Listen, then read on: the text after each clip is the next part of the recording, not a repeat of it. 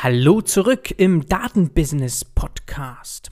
Heute haben wir zu Gast Professor Markus Schlepfer von der Nanyang Technological University in Singapur und dem Singapur ETH Zentrum in Zürich. Diese Episode wird unterstützt von der IHK Nordwestfalen. Die Technologieregion Nordwestfalen vereint das nördliche Ruhrgebiet und das Münsterland. Eine einzigartige Kombination aus Hidden Champions, innovativen Hochschulen und Startup-Kultur, wo die Produkte und Geschäftsmodelle der Zukunft entstehen. Von Batterien, Wasserstoff, Cybersecurity bis hin zu künstlicher Intelligenz. Moin, hallo Markus. Hallo Bernhard. Markus, ich bin auf dich gestoßen zuletzt über LinkedIn, weil du dort ein Paper announced hast, das gerade veröffentlicht wurde und darüber werden wir uns heute ganz viel unterhalten. Nature veröffentlicht, super spannend, aber wir wollen auch ein bisschen durch deinen Werdegang gehen. Du bist mir auf jeden Fall nämlich auch schon früher aufgefallen, als ich selber noch in der Wissenschaft war. Du hast nämlich spannende Sachen gemacht im Bereich, ja vielleicht kann man sagen, Network Science und Anwendungen davon. Lass uns da mal durchgehen. Ja, sehr gerne. Äh, wo soll ich starten? Also vom Werdegang her. Also ich habe einen sehr interdisziplinären Background. Also vom Studium her habe ich äh, Environmental Engineering studiert. Also sehr mhm. breit natürlich. Ich habe dann doktoriert an der ETH Zürich über äh, Infrastrukturmodellierung. Und da ging es eigentlich schon um Netzwerke, um, um Stromnetzwerke, um genau zu sein und um, mhm. äh, um Zuverlässigkeit auch von Stromnetzwerken, auch mit der Integration von erneuerbaren Energien. Mhm. Ähm, das war mir dann nach dem PhD war mir das dann ähm, ein bisschen zu eng. Das heißt, ich wollte ein bisschen mich wieder ein bisschen aufweiten, ein bisschen mehr interdisziplinär arbeiten und ich bin dann eigentlich sehr schnell äh, auf die Städteforschung gekommen. Und das war 2010. Da hast du promoviert an der ETH in Zürich und vorher hattest du ja deinen Master gemacht, hast du gerade gesagt, Environmental genau. Engineering. Genau. 2003 sehe ich ja. auf LinkedIn. Was hast du dazwischen gemacht, wenn ich fragen darf? Vier Jahre zwischen 2003 und 2007? Äh, ja, dazwischen hatte ich noch für seinen äh, International Risk Governance Council gearbeitet. Da ging es eigentlich darum, da war ich so äh, Junior Consultant, kann man sagen. Ähm, mhm. Da ging es eigentlich darum, gesellschaftliche Risiken möglichst früh zu erkennen, äh, auch im technischen Bereich und äh, entsprechende Policies auszuarbeiten. Mhm. Also du bist eigentlich nicht sofort in die Wissenschaft dann gegangen, sondern hast nochmal so ein bisschen anders geguckt. Das ist korrekt, also, ja. Ist korrekt. ja. Aber ich habe dann eigentlich auch mit der Zeit schon auch gemerkt, dass äh, mein Herz sehr stark für die Wissenschaft schlägt und dass ich eigentlich wieder mich sehr äh, stärker vertiefen möchte in, in, in der wissenschaftlichen Arbeit. Mhm. Genau, und dein Nature Paper, da geht es ja um Städte und du hast gerade gesagt, du kamst sehr schnell eigentlich zu diesem Thema. Also quasi schon nach deiner Promotion hast du dich dafür interessiert und du bist ja dann in die Staaten gegangen, richtig. Ne, um das weiterzumachen an, ans MIT. Ne? Ja, richtig, ja. Also die, die, Geschichte ist eigentlich so, dass eben nach dem PhD, wo ich mich eigentlich sehr stark um, um um, um Computersimulationen oder mit Computersimulationen habe ich mich beschäftigt. Ähm, und ich wollte eben, wie gesagt, viel mehr interdisziplinär auch arbeiten und vor allem auch wieder Richtung äh, Umweltthemen und Effizienzthemen mich äh, widmen. Und ähm, ich habe dann eigentlich so gegen Ende meines PhDs ich ähm, sehr viel nachgedacht, was die nächsten Schritte sein könnten. Und äh, ich bin dann in Zürich dann jeweils mit der äh, Bahn auf einen kleinen Hügel hochgefahren und habe eigentlich auf die Stadt Zürich runtergeschaut. Und wenn man so auf die Stadt runterschaut, dann wird es extrem schnell klar, dass eigentlich die Stadt an sich ein sehr interessantes äh, Studienobjekt ist, weil hier eben nicht nur Infrastrukturen zusammenkommen, sondern eben auch Menschen und dass eben auch sehr viele Umweltprobleme zwar in Städten gemacht werden, aber dass eben auch die Lösung vieler dieser Probleme dann in Städten liegt. Das heißt, wenn man so auf die Stadt runterschaut, dann wird es dieses Zusammenspiel, dieses, diese Komplexität des Systems Stadt wird sehr schnell klar und das macht es extrem, das war für mich extrem reizend, das, das zu studieren. Und was noch dazu kam, ist damals, ähm, so 2010 kam wirklich, kam wirklich diese neuen Daten noch hinzu. Das heißt, es gab dann äh, am MIT, am Sensible City Lab, die waren so Vorreiter, für die Benutzung von Handydaten zum Beispiel, um Menschenströme zu untersuchen. Ich fand das sehr spannend, weil man hat jetzt eben reale Daten, eigentlich wie die Städte funktionieren. Und man kann aus diesen Daten wirklich äh, lernen, wie sie, wie, sie, wie sie funktionieren und versuchen, diese Städte und Infrastrukturen auch in Städten zu äh, optimieren. Mhm, mh. Und das ist vor allem entstanden durch diesen Blick, hast du gerade so schön bildhaft uns erklärt, auf die Stadt, aber du hattest auch schon Berührungspunkte vorher, ne? also Environmental Engineering, Mechanical Engineering, Electrical Engineering, PhD, das sind schon Themen gewesen, die nicht ganz weg waren davon, Städte analytisch zu verstehen, verstehen zu wollen. Ja, das ist absolut korrekt, ja, genau. Also das ist ähm, genau so, vor allem Infrastruktur in Städten kommt alles zusammen, oder? Es ist sehr neu, ja. räumlich auch sehr neu, also die Energieinfrastruktur, die, das, äh, der Public Transport, das alles spielt sehr eng miteinander zusammen. Aber um diese Systeme zu optimieren, müssen wir eben auch verstehen, wie die Leute eigentlich diese Systeme gebrauchen in Städten. Und das war sozusagen wie der nächste Schritt, der dann sehr, sehr klar war. Okay. Und das hat mich dann eigentlich sehr rasch ähm, auf das, das, äh, das MIT Sensible City Lab gebracht. Ähm, ich habe mich dann dort beworben und ähm, genau, es hat dann auch geklappt und bin dann relativ schnell äh, dahin gegangen, um das äh, ähm, ein Postdoc zu machen dort. Postdoc zu machen, das ist wahrscheinlich, kann man das so sagen, einer der führenden Spots eigentlich, um Städte zu analysieren aus der Wissenschaft heraus, oder? Absolut, zumindest von der, von der Datenseite her, von der Data Analytics her, äh, sehr führend und auch sehr, ja, sie hatten das, das Feld eigentlich wie ein bisschen Pioneer, also sie waren sehr früh mit der Idee, dass man eben diese neuen Daten nutzen kann, um Städte mhm. effizienter äh, zu gestalten auch und besser zu gestalten und auch die Lebensqualität zu erhöhen und so weiter.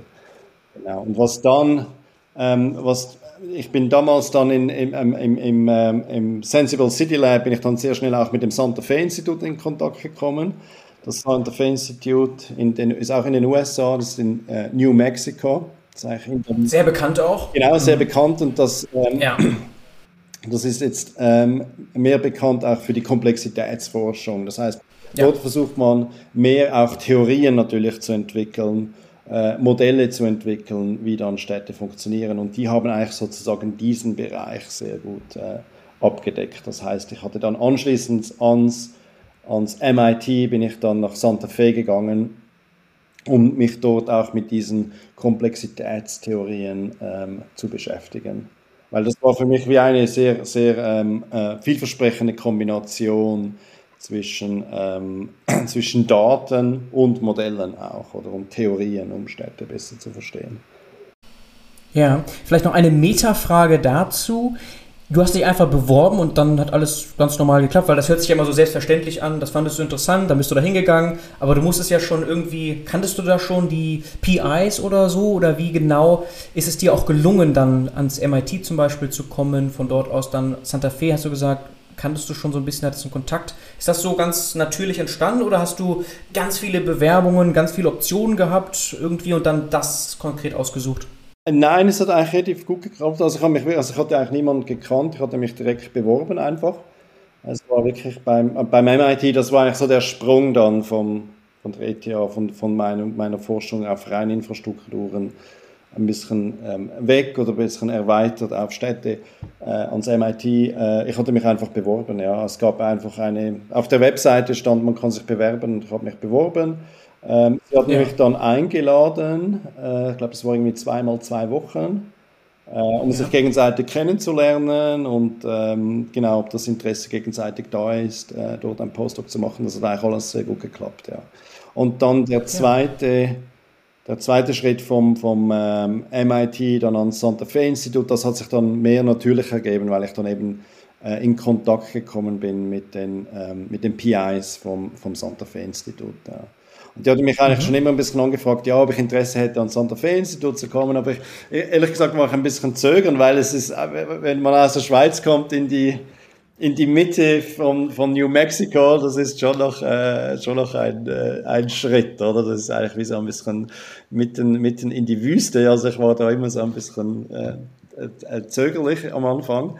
Aber es war absolut genial dann. Also es hat sich äh, super ausbezahlt. Und es war auch dann am Santa Fe Institut, wo wir eigentlich dann diese Gesetzmäßigkeit, das dann zu diesem Nature Paper geführt hat, äh, entdeckt haben. Das war eigentlich dann wirklich dort.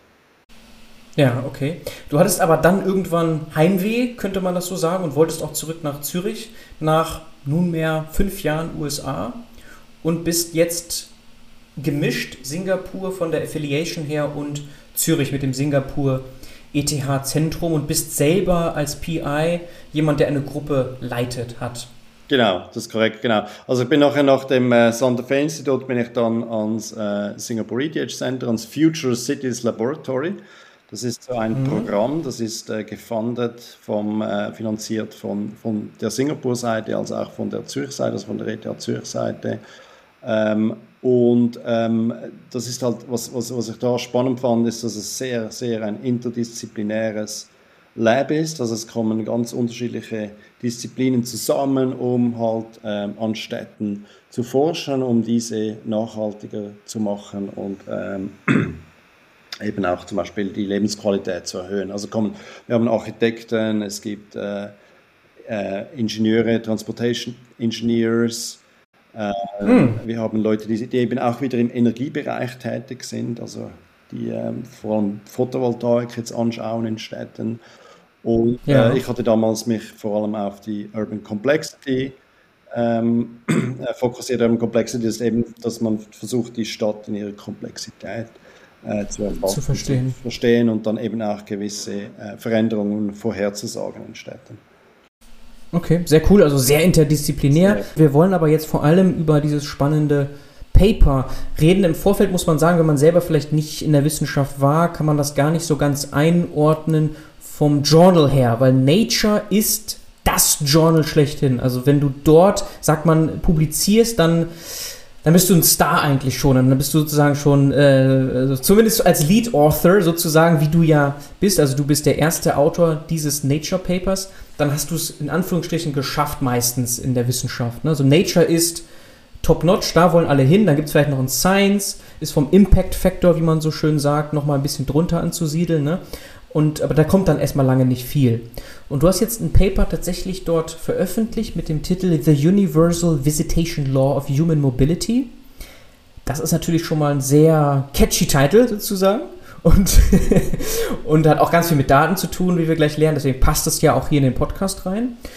Und äh, wie viele Autoren sind es insgesamt? Einige. Also ich glaube zehn. Drei, vier, fünf, zehn, zehn Autoren, genau. Und du bist dort ähm, Lead Author, zumindest geteilt mit dem äh, Kevin O'Keefe und Lai Dong, also noch mhm. zwei weitere. Ähm, kann man ja so machen, dass man dann sagt, komm, wir haben jetzt hier einen ähnlichen Beitrag oder den gleichen Beitrag zu diesem Paper mhm. geleistet und dann kann man das so ähm, eben äh, festhalten. Und was mir jetzt erstmal sofort auffällt, also der Titel ist natürlich super spannend und wir werden gleich zu den Ergebnissen kommen, aber was mir sofort auffällt, ist Received 30. Mai 2017. 30. Mai 2017, akzeptiert 22. März 2021, also jetzt vor kurzem.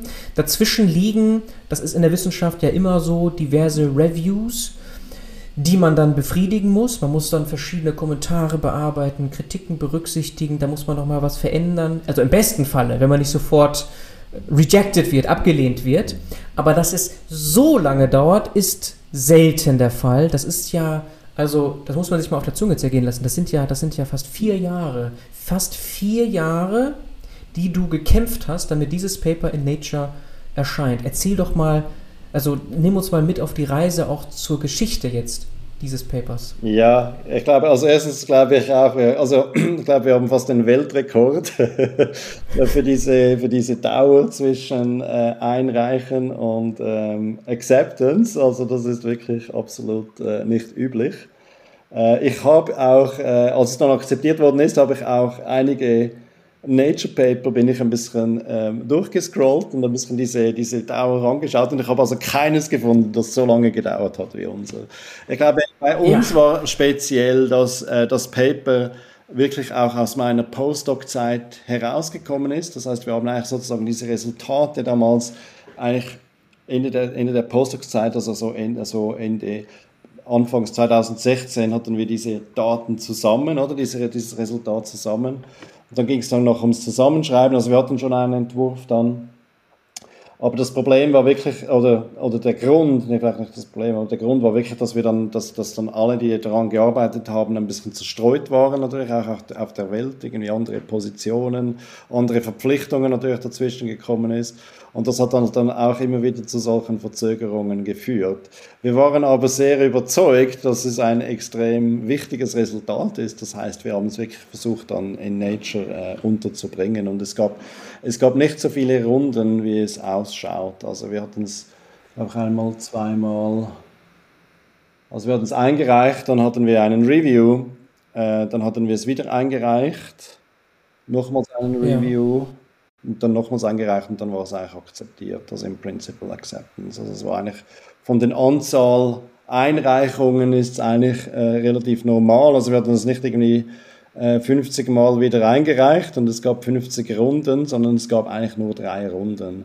Aber einfach die Zeit dazwischen, die, ähm, ja, da hat das, das, das lag eigentlich wirklich an uns, dass wir uns halt ähm, so viel Zeit genommen haben und ähm, mhm. da ist es natürlich auch ein bisschen ein, ähm, ja, ein wie soll ich sagen, ich bin auch sehr dankbar an Nature, dass sie eigentlich diese Geduld äh, gehabt haben mit uns sozusagen. Also sie hatten da keine Zeit-Constraints uns gegeben. Ich meine, Nature hat einfach gesagt, schaut, okay, irgendwie, wenn es jemand anders vor euch publiziert, dann ist das wäre meine Frage gewesen. Hast du da keine, keine Angst gehabt? Oder habt ihr keine Angst gehabt, dass dann äh, das von anderen Gruppen schon mehr oder weniger veröffentlicht wird? Vielleicht nicht genau das gleiche Ergebnis in der gleichen Form, aber doch über die Jahre weiß man doch, dass andere auch ja, mit diesem Problem arbeiten. Ja, ja es, ist, es ist so ein bisschen gemischt. Ja. Also am Anfang, wir hatten, ich muss ehrlich sagen, wir hatten 2017 vielleicht wirklich eine sehr frühe Version eingereicht des Papers, wenn ich es jetzt anschaue.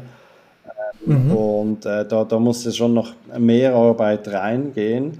Äh, es ist so, dass Mobilitätsforschung ist sehr ist eine extrem aktive Forschung und das machen extrem viele. Und es ist schon so, dass so immer so ein bisschen dieses Damoklesschwert auch hier war, äh, dass uns jemand zuvorkommen könnte oder mit dem, mit dem Resultat. Und es gab auch so ein paar Papers mit, dem, mit so einem ähnlichen Titel. Äh, ähm, das löst dann natürlich ein bisschen Schweißperlen auf der Stirn äh, äh aus, bevor wenn man das PDF äh, aufmacht. Ja. Das war schon, das war schon da, ja, das war schon. Aber wir wussten auch, wir, wir wussten auch, was wir noch äh, machen mussten und das war halt noch relativ aufwendig und ähm, ja, es war so ein bisschen, ähm, ja, wir versuchen es halt nochmals, auch wenn es uns, wenn wir mehr Zeit brauchen als als, als, ähm, als normal. Weil ja. Es ist also normalerweise oder häufig so ein Nature Paper ist halt normalerweise sehr aufwendig und wenn man wie als Postdoc dann 100% daran arbeitet, dann hat man vielleicht drei Jahre, oder?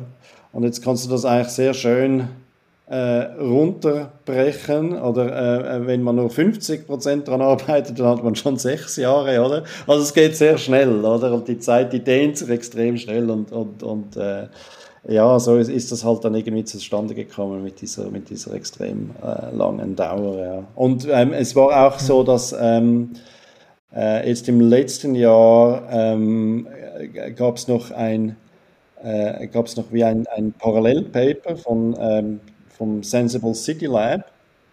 Und äh, der Nature Editor, der wollte eigentlich, dass wir die zwei Papers zusammen dann mergen, also zusammenführen, zwei Papers.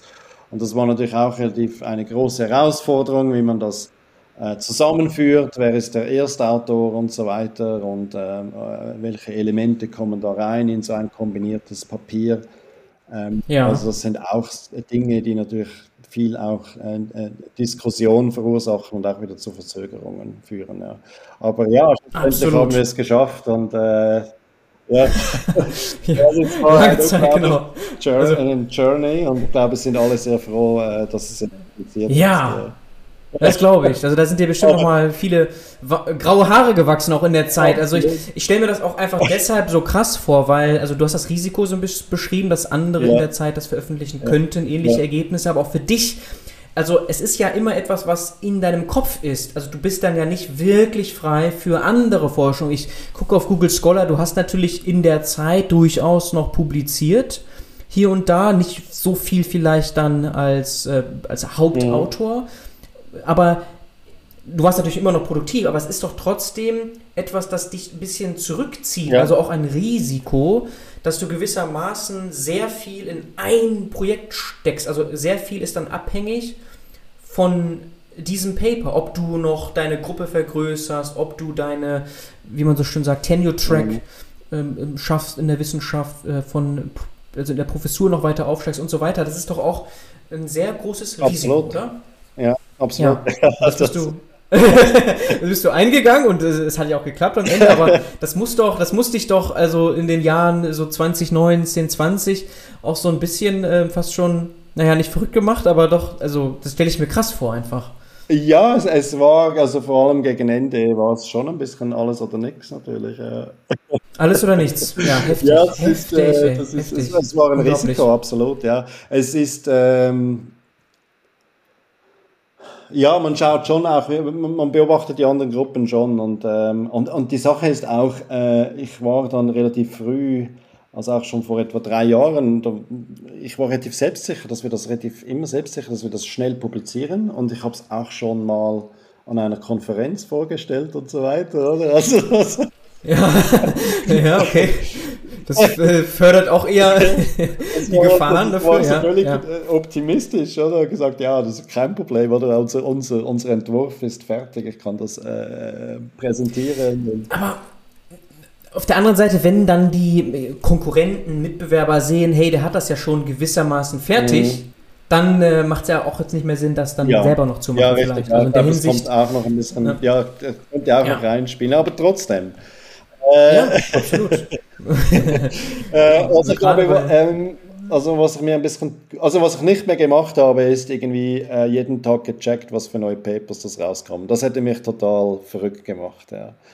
Ja. Und äh, vor allem eben auch, weil ich noch mit anderen, anderen Dingen natürlich immer beschäftigt war.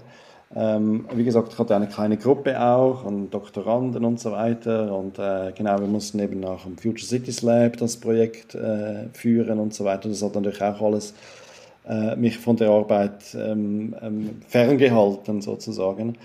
Und äh, genau, also das, ähm, was ich mir ein bisschen zugeredet habe, ist, ist, ist, ist auch, dass es in den vergangenen Jahren, drei bis fünf Jahren, ist es ein bisschen schwieriger geworden, äh, solche Daten äh, für Forschungszwecke zu erhalten. Das muss ich auch sagen. Das war vor etwa zehn Jahren, habe ich das Gefühl, war es noch einfacher. Das heißt, die Datenschutz, die Datenschutzrichtlinien, Ah. die sind strenger geworden.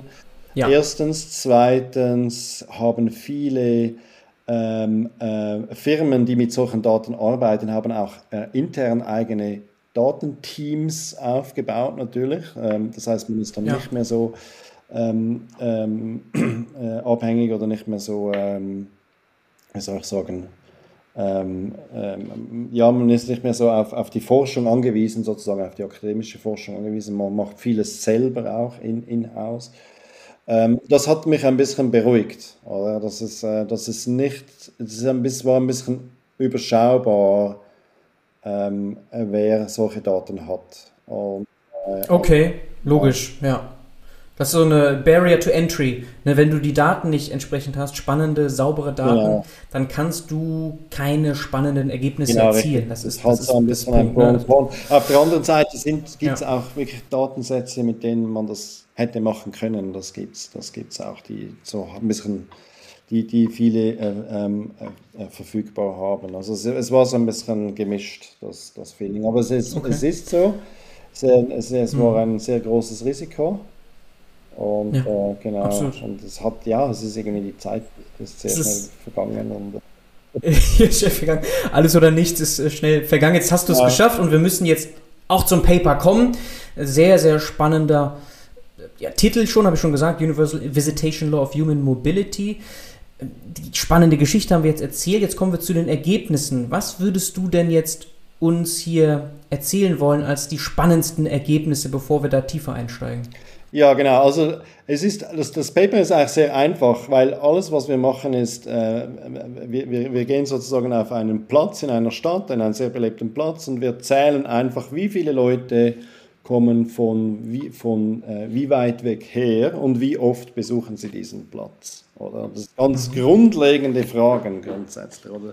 Die, die sehr interessant sind für, äh, für Stadtplanung oder für äh, Infrastrukturplanung oder auch wenn man neue Businesses eröffnen möchte. Wie häufig kommen die Leute an einen bestimmten Ort?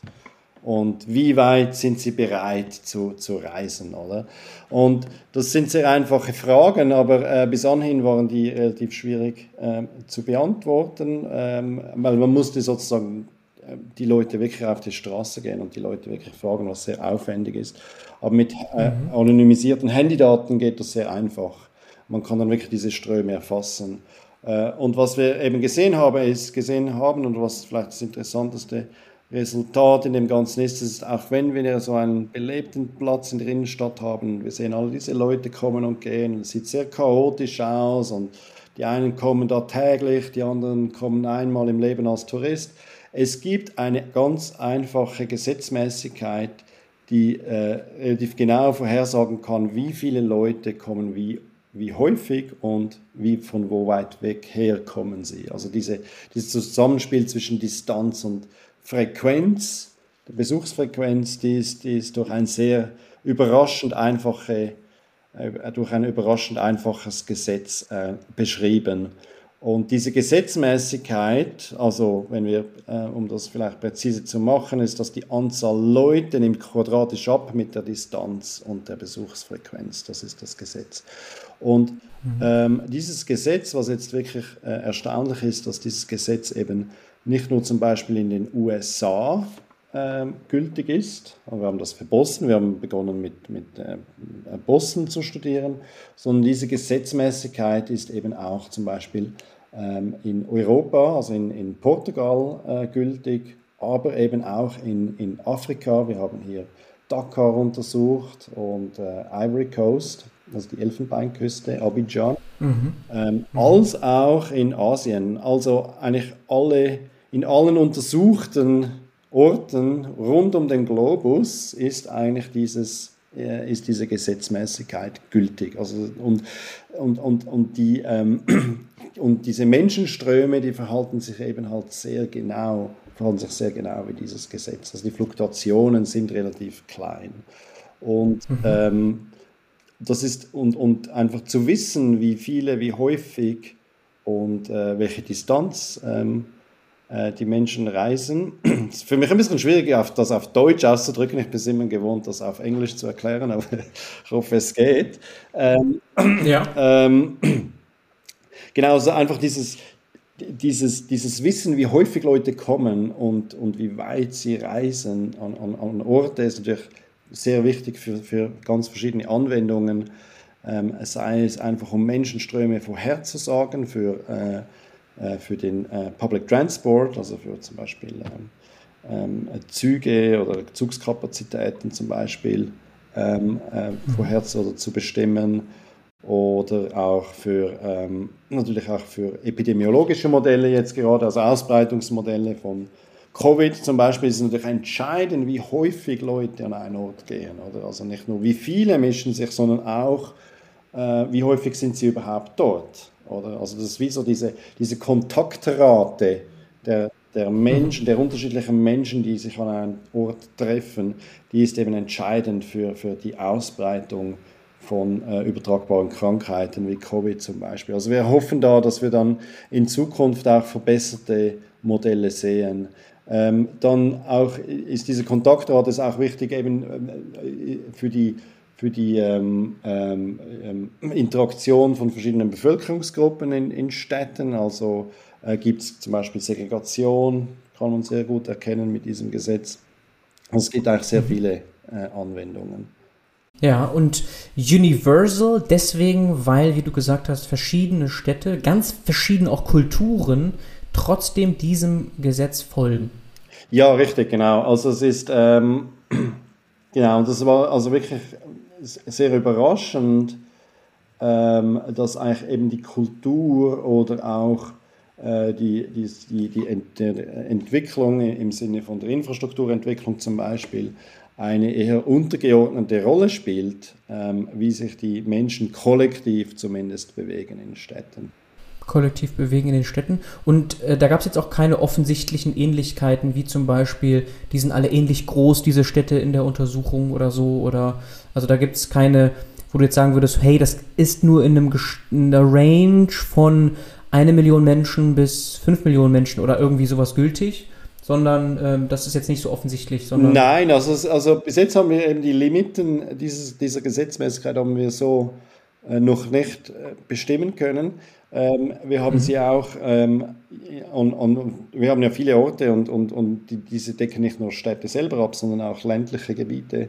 Und auch in, in, in, in kleineren Städten und ländlichen Gebieten scheint dieses Gesetz eigentlich relativ gut zu funktionieren. Es ist aber natürlich ah. mehr ein bisschen für uns ein statistisches Problem, weil wir einfach weniger ja. ähm, ähm Daten haben. Ähm, aber mhm. so, was wir sehen, ist eigentlich, dass es eben sehr, sehr äh, weit gültig ist. Nicht nur. Okay, und das, deswegen kann man von Gesetzmäßigkeit sprechen und insbesondere auch von universellem Gesetz reden, äh, so wie du es im Titel oder wie ihr es im Titel schreibt, Universal Visitation Law.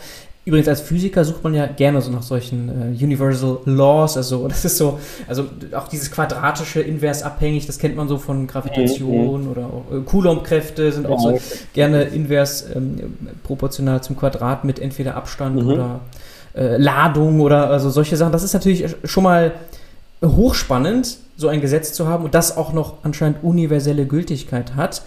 Wir müssen da gleich nochmal so ein bisschen im Detail verstehen, was genau dieses Gesetz bedeutet eigentlich und wie weitreichend es vielleicht ist. Du hast ja gerade schon so ein bisschen die vielleicht Grenzen gesagt, die aber noch gar nicht so erforscht sind.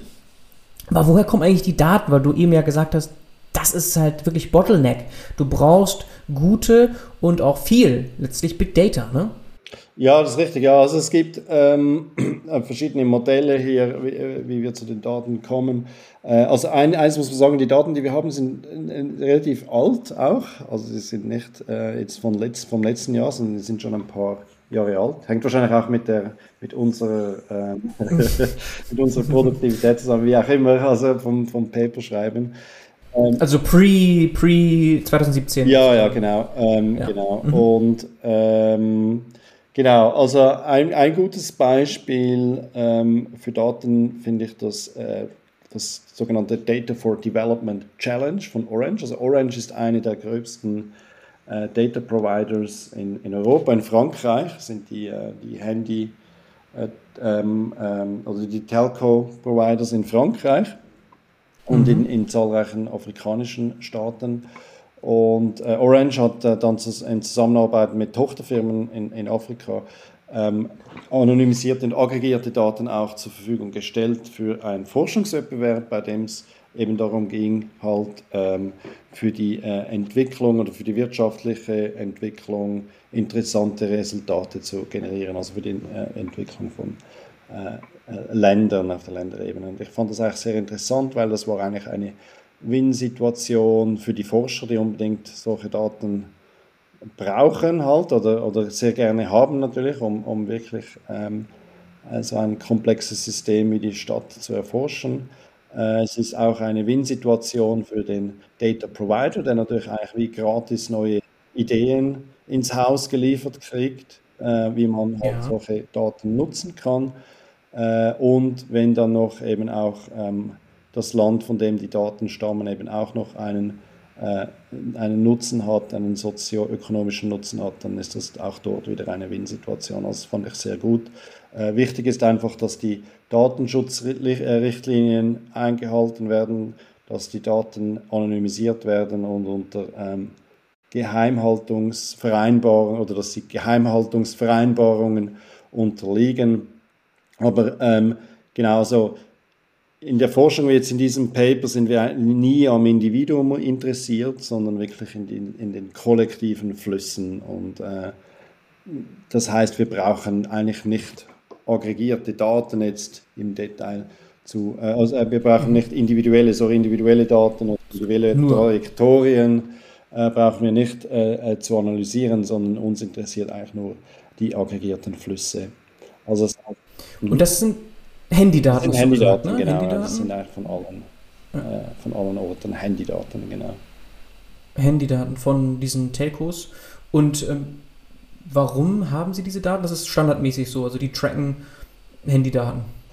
Ja, also es ist teilweise für, äh, für Rechnungszwecke äh, äh, werden die gesammelt. Es sind auch nur äh, gewisse äh, ähm, Snapshots, die wir haben. Also es deckt da jetzt nicht irgendwie äh, über, über, über, ein, über ein Jahr jeden Tag ab, sondern es ist meistens dann ähm, ist das meistens limitiert auf, auf einige Monate dann, die wir zur Verfügung haben. Ja. Mhm, okay, und dann kannst du sehen, wie sich die Menschen bewegen mit diesen Daten.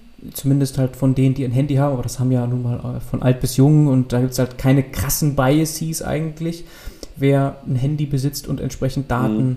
bereitstellt. Und was für Mengen sind das? Ist das die einzige Data Source für euch gewesen? Entschuldigung, so, äh, war das die wichtigste oder einzige Data Source sogar für euch? Oder? Ja, ja also diese für, das, für das Paper war es echt die, war es wirklich die ähm, einzige Art von Daten, die wir benutzt haben. Aber nicht nur von dieser Challenge.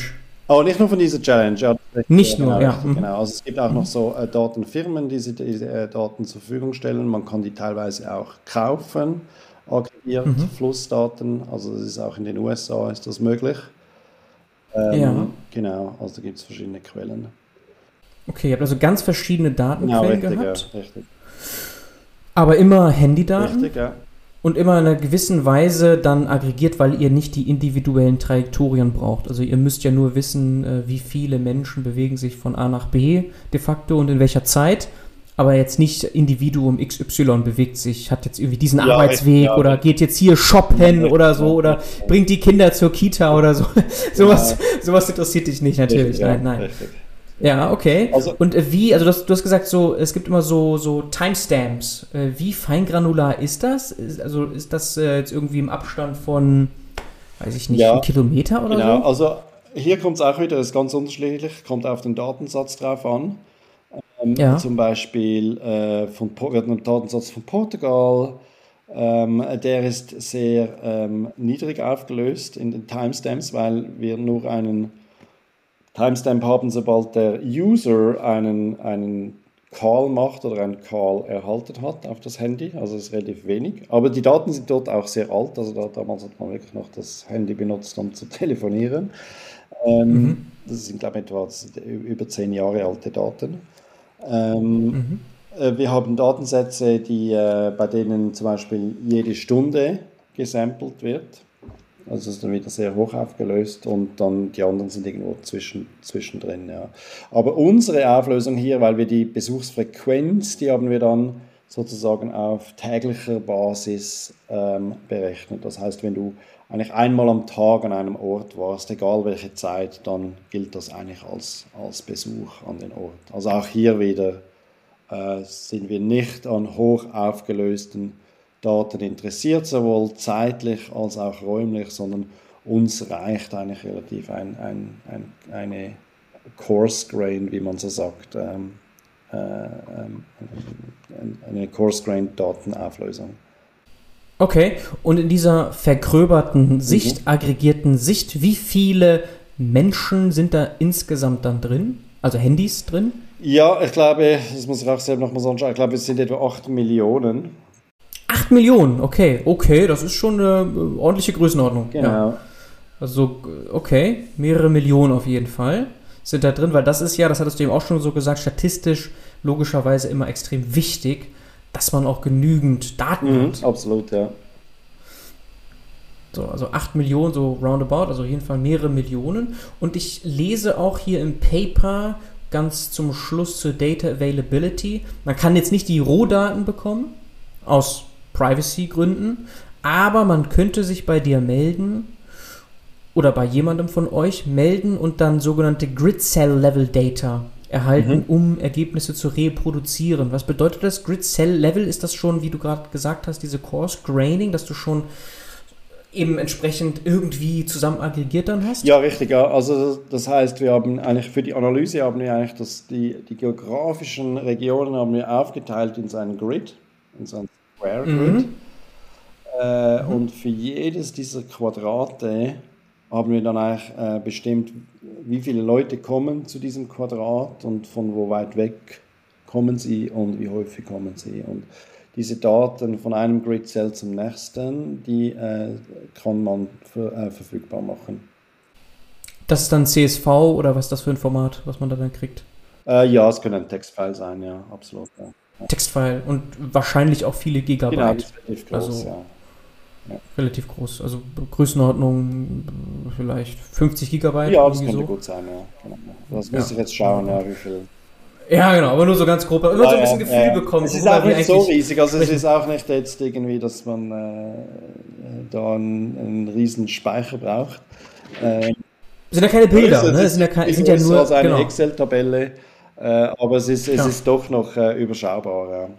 Okay, und ähm, okay, wir reden hier ja schon, genau, Excel kannst du da nicht mehr benutzen, da hast du ja nur die Möglichkeit, ich weiß nicht, eine Million und ein bisschen Zeilen mhm. zu haben.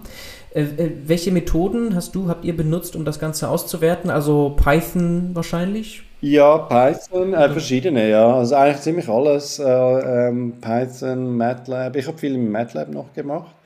Ähm, mhm. Wahrscheinlich liegt es an meinem Engineering-Background. Und ähm, genau, und R auch.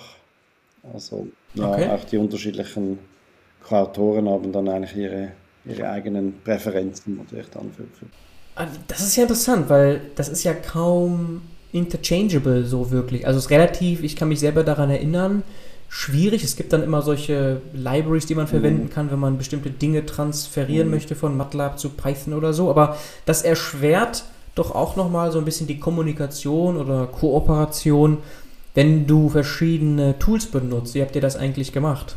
Ja, es ging eigentlich relativ gut. Also wenn wir etwas ausgetauscht haben, dann war es dann doch über, über Textfiles oder CSV-Files zum Beispiel, die man dann eigentlich in den mhm. einzelnen Programmen wieder reinlesen kann.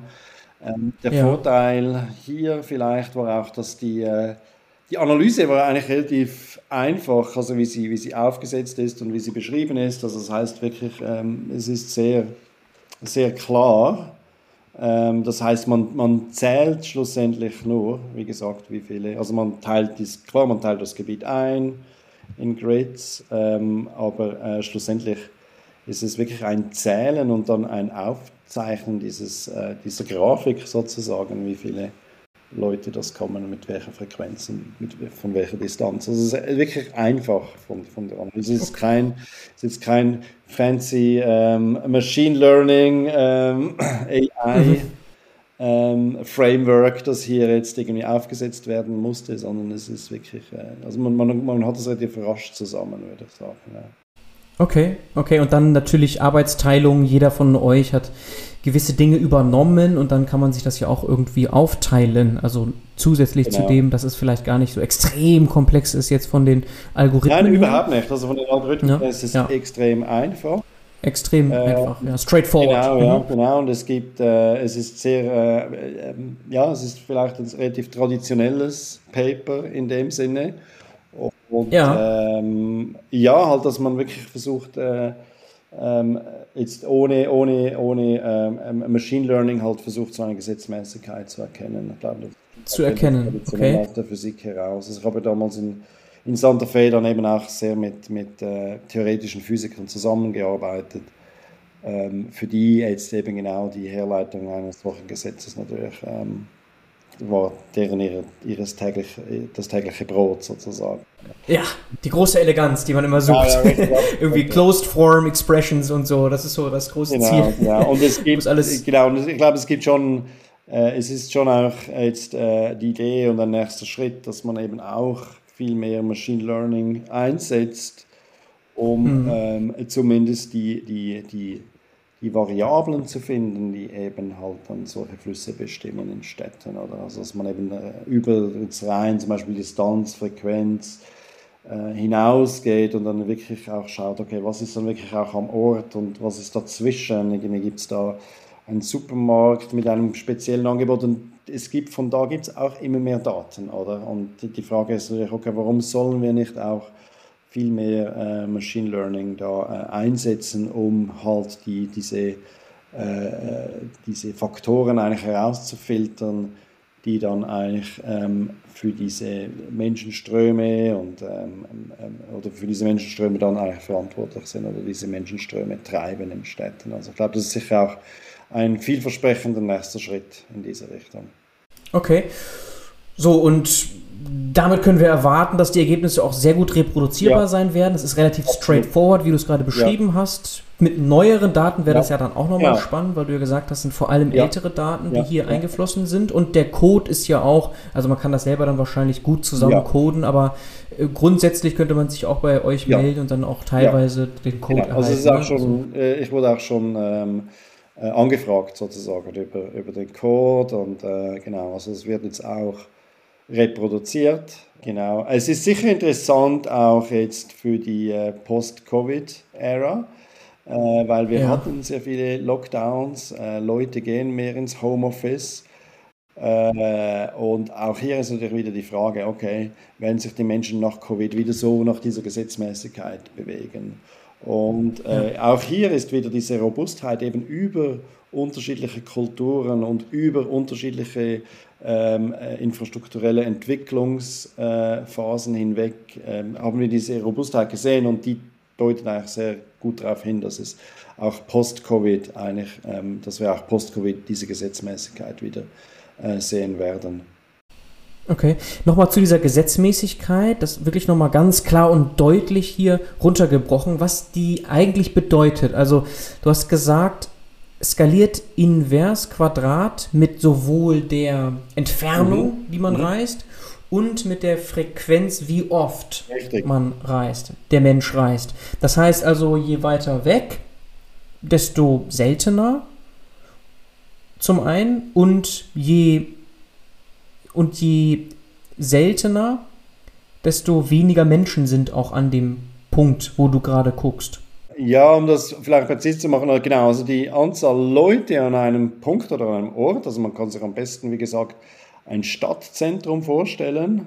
Äh, was ja. gibt es zum Beispiel in Deutschland? Äh, irgendwie, zum Beispiel in Zürich gibt es die Bahnhofstraße, ist, viele Leute sieht man da. Äh, und was das Gesetz sagt, ist eigentlich, wie viele von diesen Leuten kommt jetzt von einem, zwei oder zehn Kilometer ähm, Distanz und wie viele von diesen Leuten besuchen einmal, zweimal oder zehnmal pro Monat. Und die Anzahl Leute, die nimmt mit Distanz ab. Ich glaube, das ist auch intuitiv. Also niemand möchte jetzt da 100 Kilometer reisen für, einen, ähm, für eine, um, um, ein tägliches Brot zu kaufen zum Beispiel. Also die Anzahl Leute nimmt mhm. ab mit der Distanz, mit der Besuchsdistanz. Mhm. Aber die, Leute, die Anzahl Leute nimmt eben auch ab mit der Besuchsfrequenz. Und die nimmt so ab, dass jedes Mal, wenn du die Distanz verdoppelst oder die Frequenz verdoppelst, dann äh, nimmt die Anzahl Leute mit einem Faktor 4 ab. Also das heißt, man teilt die Anzahl Leute äh, durch 4 sozusagen, mit jeder Verdoppelung von Distanz und Frequenz. Okay, also, das macht soweit Sinn. Das kann man auch intuitiv verstehen mit der Frequenz. Wie hängt das zusammen? Warum ist das so? Ja, es ist, ich glaube, man muss es ein bisschen breiter anschauen, weil wir haben hier wirklich alle Besucher. Das heißt, wenn man irgendwie einen lokalen Supermarkt anschaut, dann haben wir eben auch Leute, die zum Beispiel einmal äh, pro Woche ein Produkt anliefern, Leute, die hier etwas reparieren zu kommen, Leute, die ihre Familien besuchen ähm, das heißt, wir haben eigentlich das gesamte Spektrum drin, oder? Und eben nicht nur die Leute, die da äh, täglich hingehen, um einkaufen zu gehen. Und dann gibt es natürlich mhm. viel mehr Gründe, ähm, seltener zu gehen, weil wenn du, wenn du täglich dahin gehst, dann, hast du einen klaren Grund, du arbeitest dort oder du gehst zum Beispiel etwas einkaufen. Aber je seltener also je tiefer die Frequenz ist, desto mehr unterschiedliche Gründe gibt es auch. Eben wie gesagt, zum Beispiel verwandte Besucher oder vielleicht hat jemand eine ganz spezifische Präferenz jetzt halt für diesen Laden und so weiter. Also das ist, ein relativ, das ist eben dieses, dieses komplexe Gemisch dann von Motivationen, die die Leute an einen bestimmten Ort bringt. Bestimmten Ort, aber dieser Ort ist nicht entscheidend. Also du hast Stadtzentrum als mhm. Beispiel gesagt, aber es ist im Grunde egal. Ihr habt das gewissermaßen gemittelt über alle möglichen Orte. Also es geht ja nicht darum, dass bestimmte Hotspots nur diese Gesetzmäßigkeit zeigen, Stadtzentrum, sondern beliebig, wo auch immer du schaust. Aber der Ursprung ist, ist das richtig, der Ort des, des Hauses, ja. wo man wohnt, zu Hause. Das ja. ist schon wichtig. Ne? Es geht immer von, von zu Hause aus und wie weit man dann reist und wie ja, oft man reist. Aber das Ziel, der Zielort ist nicht entscheidend. Es muss nicht im Stadtzentrum sein, es kann irgendein Punkt in der Stadt sein. Ja, richtig, ja, absolut. Es kann irgendein Punkt in der Stadt sein. Okay, und es ist auch, auch Aus, also es gibt natürlich auch Ausnahmen. Also es ist natürlich nicht so, dass jetzt jeder Ort sich genauso verhält. Also ein Beispiel ja. in, in, in, in den Daten, die wir hatten in Boston, da gibt es ein riesen äh, Footballstadion äh, südlich äh, von Boston. Und ja. dort sehen wir natürlich eine ganz klare Abweichung, dass viel mehr Leute von weiter weg her kommen, äh, als okay. man erwarten würde. Einfach, als man erwarten würde. Genau, einfach weil es mit einer gewissen Frequenz war, einfach dieses Stadion so weit außerhalb von, von der Stadt liegt. Ja. Der Flughafen ist auch so ein bisschen ein Beispiel. Ähm, genau, weil er einfach sehr eine, eine spezielle Funktion dann hat natürlich. Ja, und okay, das ist auch relativ intuitiv klar auch, dass wenn ich jetzt irgendwo stehe und mich dafür interessiere, die Menschen um mich herum, wie oft kommen die hierher? Mhm. Es ist viel wahrscheinlicher, dass die oft hierher kommen, damit ich sie sehe, oder? Das ist irgendwie.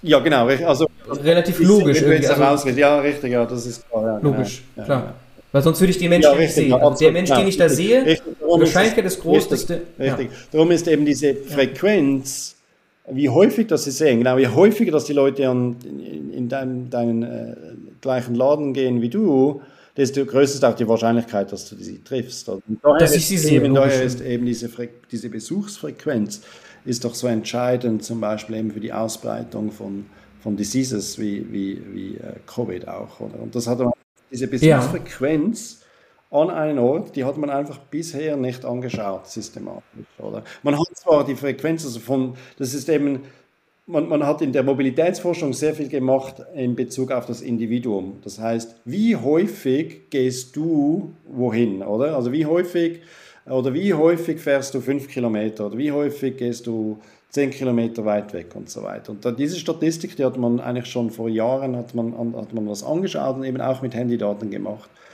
Und was wir mhm. jetzt eben gemacht haben, ist, wir haben die Perspektive gewechselt vom Individuum auf den Ort. Das heißt, wir gehen wirklich in, in, an einen Ort und wir fragen jetzt, wie viele Leute kommen jetzt einmal, zweimal oder zehnmal pro Monat. Also was ist die Frequenzverteilung der Menschen, die an einen Ort kommen. Und das ist eigentlich das Neue und das hat eigentlich erstaunlicherweise ähm, noch nie, also uns, gemäß unserem Wissen, noch niemand so systematisch analysiert. Ich denke schon, dass zum Beispiel gewisse Läden oder Einkaufszentren natürlich schon, also ich kann mir schon vorstellen, dass die Umfragen gemacht haben, okay, wie, wie häufig kommt ihr in unseren Laden, weil das ist ja auch interessant. Ähm, aber einfach so äh, systematisch jetzt darüber hinaus ähm, haben wir das so nicht gesehen. Ja. Und ich glaube, ein okay. Grund ist sicher auch ist sicher, wie gesagt, sind die Daten einfach, das Handydaten, das natürlich erlauben, das so anzuschauen. Und das Zweite ist auch, der, ähm, dass wir von einem mehr jetzt Urban Planning, das heißt mehr aus, aus der Stadtplanung her kommen und wirklich an den Orten interessiert sind. Und es gibt eben auch ganz alte Theorien, ähm, wie sich Städte aufbauen, wie sich Städte organisieren in Zentren und Subzentren und so weiter, gewisse Regelmäßigkeiten. Mhm. Und ähm, die implizieren eigentlich, ähm, es ist auch relativ intuitiv, oder? Das heißt, man hat irgendwie, du, du hast irgendwie ein Quartier, du hast im, im, im Quartier hast du ein Restaurant, du hast ein Lokal, eine lokale Bäckerei, ähm, du hast einen lokalen äh, Kiosk, einen Grocery Store, oder? Wo man dann eigentlich mhm. jeden Tag zum Beispiel die Zeitung einkaufen geht. Äh, das ist so das, das tiefste Level von einem Zentrum, oder? Und dann geht es schon ein bisschen rauf, dann hast du das sehr viele von diesen Kiosken und so weiter, oder? Von diesen Grocery Stores. Ähm, und dann gibt es dann als nächstes gibt's dann ähm, den, ähm, den, wie sagt man, den Lebensmittelladen, oder den, ähm, genau, ein bisschen, äh, wo man dann die Lebensmittel einkaufen kann und so weiter. Von dem gibt es schon weniger, oder? Äh, aber man geht immer noch relativ häufig dahin, oder? Aber der Lebensmittelladen, der verkauft auch Zeitungen, oder? Das heißt, er beinhaltet auch diese Lower Level, ähm, also auch dieses, dieses, ähm, dieses einfache Zentrum sozusagen. Jetzt kannst du weiter hinaufgehen, das heißt, als nächstes kommt dann wahrscheinlich irgendwo das Kino, oder? Da gibt es noch weniger. Und ums Kino herum kannst du auch wieder einkaufen, häufig, oder? Äh, mhm. oder vielleicht auch einen, einen, einen, größeren Laden, zentraleren Laden, der noch speziellere Dinge jetzt verkauft oder und so weiter. Und am Schluss hast du irgendwo einen Juwelier, oder, bei dem man vielleicht einmal oder zweimal im Leben dahin geht, oder? Von denen gibt es noch weniger, oder? Aber dort, wo der Juwelier ist, da gibt es auch wieder Möglichkeiten, um, um, Lebensmittel einzukaufen und, und auch Zeitungen einzukaufen. Und alle diese, diese, diese Möglichkeiten, die sind eben reflektiert in, ähm, wie häufig wir da hingehen. Eben wie gesagt, zum Juwelier gehen wir natürlich nur einmal, zweimal im Leben. Ähm, zum lokalen Kiosk, um die Zeitung zu kaufen, vielleicht jeden Tag, ins Lebensmittelgeschäft vielleicht keine Ahnung, dreimal pro Woche und so weiter. Das heißt, man hat diese Hierarchie, oder? Und das war eigentlich so der, der Startpunkt des ganzen Papers, war eigentlich diese Hierarchie zu äh, entschlüsseln in einer Stadt, oder? Und ich glaube, das war eben okay. auch so ein bisschen eine, vielleicht eine etwas spezielle Motivation, halt das wirklich aus der Perspektive vom Ort anzuschauen, was vielleicht nicht gerade so ähm, auf der Hand liegt, wenn man Mobilität studiert wenn man Mobilität studiert und diese Gesetzmäßigkeit beinhaltet diese Hierarchie gewissermaßen, die habt ihr damit aufgeschlüsselt. Genau. Und das Interessante und sehr Elegante ist ja gerade, wenn man sich euer Paper anschaut, diese, dieses Aufeinanderfallen der Kurven. Ne? Also wenn man die Dichte aufträgt, wie viele Besucher pro Quadratkilometer gibt es mhm. und dann aufträgt gegen Abstand mal Frequenz, also das als eine Variable nimmt, r mal f, Distanz mal Frequenz, und das aufträgt, dann fallen für alle Städte diese Punkte auf eine Linie. Und das ist ja das, was wirklich überraschend ist und nochmal das betont, was du gerade sagst. Ne? Das ist das, was wahrscheinlich auch keiner so erwartet hat. Also das mit dem quadratischen Abstand anscheinend, so höre ich das jetzt bei dir raus, das war schon gewissermaßen bekannt. Ja, es war ähm, äh, mit dem ähm, ähm, dass es abnimmt, ist bekannt. Dass es quadratisch abnimmt, ist ein Streitpunkt auch. Also man, man hat natürlich auch schon, also über, vor allem über die Distanz hat man natürlich sehr viel schon gemacht, auch traditionell. Und das ist auch äh, absolut nichts Neues, dass wir anschauen, äh, was ist der, der, der äh, Effekt der Distanz auf, auf die Anzahl Besucher. Oder das hat man, das, das gibt es eine lange Tradition. Äh, schon mhm. über, vor über 150 Jahren hat man damit begonnen. Ähm, was, das richtig, was wirklich das Neue ist, dass wir eben Distanz und Besuchsfrequenz kombinieren, dass wir diesen räumlichen und auch zeitlichen Aspekt miteinander kombinieren. Also Ihr macht ja wirklich eine Variable daraus. Genau, also richtig, eine Variable daraus. Genau. Distanz mal Frequenz, genau, das ist dann genau. die neue Variable. Und, so. Genau, richtig. Und was, was diese Variable eigentlich ist, ist eigentlich wie eine Durchschnittsgeschwindigkeit, wie, wie schnell dass man zu einem Ort geht und wieder zurück.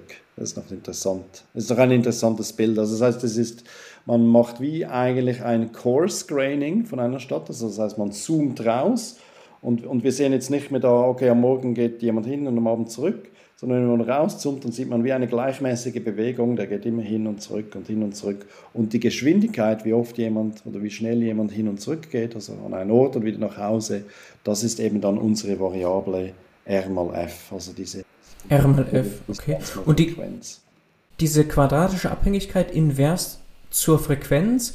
War das zu erwarten oder ist das auch sehr überraschend jetzt? Ich meine wirklich diese quadratische Abhängigkeit. Äh, ja, also ich würde sagen, es ist äh, ja, ähm, ja, es ist wahrscheinlich etwas ein bisschen zwischendurch. Es war nicht jetzt mega überraschend, dass es quadratisch ist, weil man wusste von der Distanzabnahme, wie, wie die Leute, also Leute mit der Distanz abnehmen, ist es, war es jeweils ein bisschen in der Nähe von einem Quadrat. Ähm, mhm. Aber der Konsensus in der Literatur eigentlich, dass es eben nicht genau quadratisch ist, sondern es hängt irgendwie von verschiedenen Sachen ab, von verschiedenen äh, Gegebenheiten ab. Ähm, aber es war sicher in der, in, in der Nähe eines Quadrates. Also von daher war es nicht, würde ich sagen, dass es quadratisch ist, äh, nicht ähm, so überraschend, würde ich sagen. Was mehr überraschend okay. ist, war wirklich diese, diese Robustheit dieses Gesetzes eben auch und die, dass diese symmetrische Rolle von Distanz und Frequenz, also der Ein Einfluss von Distanz ist gleich groß wie der Einfluss von Besuchsfrequenz. Ich glaube, das ist sehr überraschend. Und dann, wie gesagt, dass es eben das gültig ist in so unterschiedlichen ähm, äh, geografischen Gebieten auch. Das, das, das ist das Überraschende an dem Ganzen. Das ist in der Tat sehr überraschend, auch beeindruckend, dass das so robust ist über die mhm. ganzen Städte und Skalen hinweg. Und du hast ja schon Anwendungen hier erläutert, die offensichtlichen auch so ein bisschen, gerade aktuell, Epidemic Spreading, dass man diese Erkenntnisse mit benutzt. Aber ist das nicht etwas, wenn man noch abstrakter darüber nachdenkt, dass vielleicht noch mehr Anwendungen findet. Also wann immer es irgendwelche Ströme gibt von A nach B, egal was das ist, ob das in der Tierwelt ist oder auch im, in Organismen mhm. ist oder mhm. sonst wo, dass man vielleicht sogar so eine Art Gesetzmäßigkeit findet? Ähm, ja, weil schlussendlich, was, was, also wir, wir, wir, wir arbeiten dran in der ganzen ähm, theoretischen Erklärung, aber was, was sicher funda eine fundamentale Rolle spielt, ist, wie viel Zeit und wie viel Energie auch vor allem man bereit ist zu investieren, um einen Ort zu besuchen. Wie gesagt, also für eine für ein etwas Alltägliches ist man nicht so viel äh, bereit zu investieren. Äh, für die Zeitung zu kaufen zum Beispiel oder vielleicht, keine Ahnung, kurz Sport treiben zu gehen.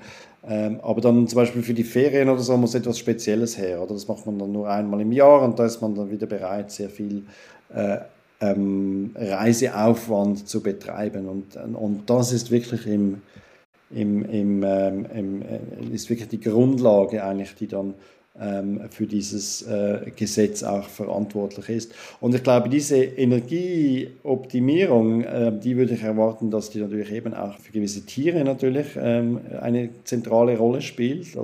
Ameisen genau, vielleicht Ameisen, oder genau, so? Oder? Ameisen, Bienen ja. auch, genau. Hin und mhm. zurück gibt es ein Kommunikationssystem. Ähm, und was noch dazu kommt, ist eben, ich habe es vorher erwähnt, dass man im, im, menschlichen Mobilitätsverhalten sehr oft studiert hat, wie der, das Individuum sich bewegt. Oder also wie häufig bewegt man sich wie weit weg. Das hat man sehr oft studiert. Und diese Gesetzmäßigkeit, da gibt es auch eine Gesetzmäßigkeit.